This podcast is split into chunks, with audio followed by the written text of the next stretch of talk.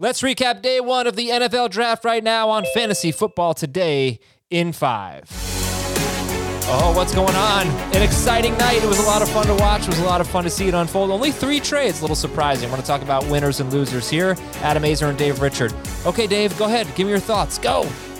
Oh, it's it's going to be exciting for fantasy. We got some really good uh, setups for Najee Harris and for Kyle Pitts and for Ja'Marr Chase, and, and not so good for James Robinson and Tee Higgins and DeVante Parker. But uh, I think the story is the quarterbacks and the fact that Trey Lance went three. Everybody knew who was going first and second. Uh, and then Justin Fields falling to 11. The Bears trading up for him. Mac Jones going 15 to the Patriots. A lot of interesting a lot of interesting storylines stemming from those quarterbacks for fantasy. All right, we're going to address all these in length on the full length show, uh, which is out. So please listen to it. Fantasy Football Today. Follow it and stream it on Spotify or anywhere you get your podcasts. So here are some questions Can Kyle Pitts be a great rookie tight end? Where are you going to rank him?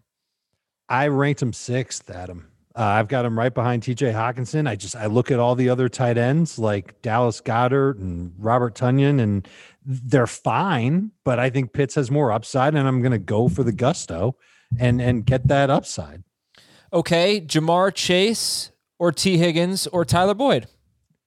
Chase is my favorite of the three. I really think he's got a chance to finish as at least the number two wide receiver. I really love the talent. I love that he's reconnecting with Joe Burrow.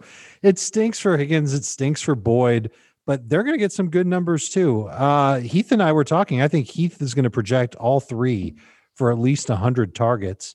Uh, I, I, think Chase is going to end up being better than than Higgins and Boyd. Jaylen Waddle to the Dolphins or DeVonta Smith on the Eagles?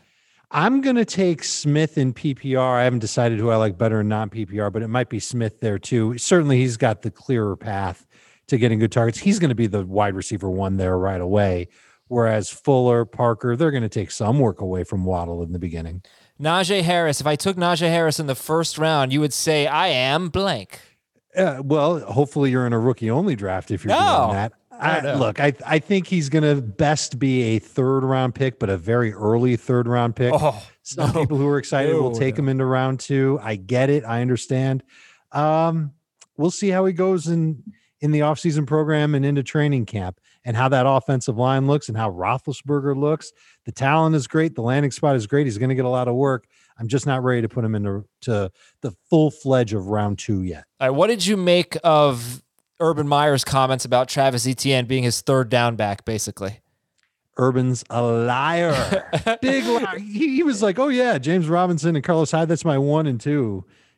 Carlos Hyde is like your four, dude. And James Robinson's going to be like your two, and Etienne is going to be the one. I look at him as a, a low end number two fantasy running back to start out. Would you rather have him or Najee Harris? Harris. Would you rather have Etienne or J.K. Dobbins? Dobbins. Even in PPR? Even in PPR. Oh, okay. All right, let's talk about two more guys: Kadarius Toney and Rashod Bateman. Toney goes twentieth to the Giants. I'm not real interested in drafting Adam. Okay. I, I really think that they're going to be late picks maybe 75 target guys, people that have a little bit more appeal to me in long-term formats.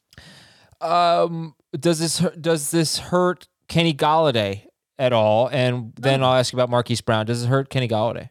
No, it doesn't hurt Kenny Golladay. I mean, it, it comes down to Daniel Jones and whether or not he can get the job done. And if he can, then it'll be good all around for the Giants, and the Giants will be in real good position for the next several years. And if Jones can't get it done, then at least the Giants now have two first round picks that they could use as ammo to go get their quarterback next year's draft. And, and as for Marquise yeah. Brown, uh, and Mark Andrews, really and Mark Andrews I, I, too. It might hurt Mark Andrews a little bit. I think it's going to end up hurting Sammy Watkins more than anybody else. But I think Andrews is Lamar Jackson's guy. I think Marquise Brown started to get into a groove with Lamar late last season. I think those are going to be the top two targets in Baltimore. Kind of feel like the Bateman pick was a little bit of a waste.